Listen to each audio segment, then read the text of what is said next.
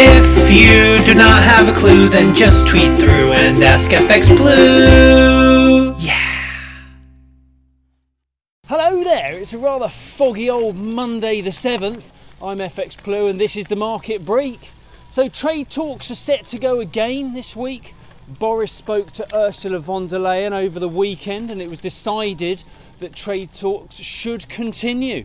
They're due to speak again this evening. Um, but fishing rights and competition rules uh, remain the outstanding issues. And despite uh, some EU sources suggesting that um, a breakthrough on fishing was was very close. Uh, we all know that a deal won't happen unless all of these issues are resolved um, adequately. So uh, Sunak's been on. Um, he's been buried away in the ideas factory, working out how to pay for all of his pandemic support schemes. Um, now lockdown's over, and of course the vaccine uh, is is due to start being rolled out this week. Uh, it does look likely that we won't see any more large-scale support schemes from Sunak, and hopefully they won't be needed either. Uh, but he remains concerned by the levels of debt used in leveraged buyouts. Of course, this is topical once again with the collapse of Arcadia. Um, and one idea he's had harks back to dear old Margaret Thatcher. Now, I'm sure we've all seen The Crown on Netflix, and I'm sure we've all enjoyed a very watered down reintroduction to Thatcherism. Um, but the relevance here is that uh, of the tax relief she introduced on mortgage payments. Um, for Thatcher, it was uh, focused on encouraging the uptake on her right to buy scheme, selling off the council houses. But for Sunak, he's considering scrapping this for business debt.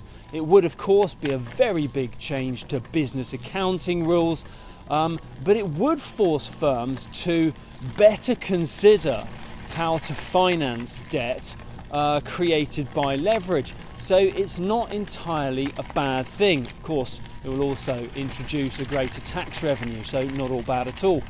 Um, in the market, sterling kicks off the new week around 133.75 against the dollar and uh, about 110.35 against the euro. Um, we can expect Brexit to be a key driver this week. Um, hold on to your hats though, as volatility could pick up the closer we get to the year end deadline. Um, on Friday, we had a big downside miss for non farm payrolls. The sweepstake was caught largely offside, with most of the bids sitting either side of the of the 480,000 new job forecast. But reality hit hard when over only 245,000 new jobs were created stateside. And the bear of currency transfer, Nick Cornford, made it a home win this month with his, his bid um, of 310. Sometimes serves to be a negative Nelly. Um, as always, I was way off the mark. Um, I'll be back again next month. Uh, maybe 2021 will be my year. Stranger things have happened. Um, but aside from all that drama, uh, things are relatively quiet over in the US.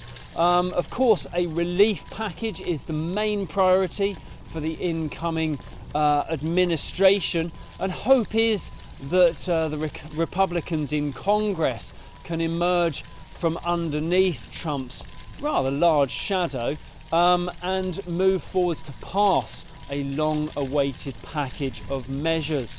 Um, Euro dollar is holding on to the gains, staying comfortably over the 120 market broke last week. We kick off the new week around 121.15 this morning, uh, down slightly from Thursday's high uh, of 121.80. But we go again. Have a great Monday. do join me again tomorrow. All the best. If you do not have a clue, then just tweet through and ask FX Blue.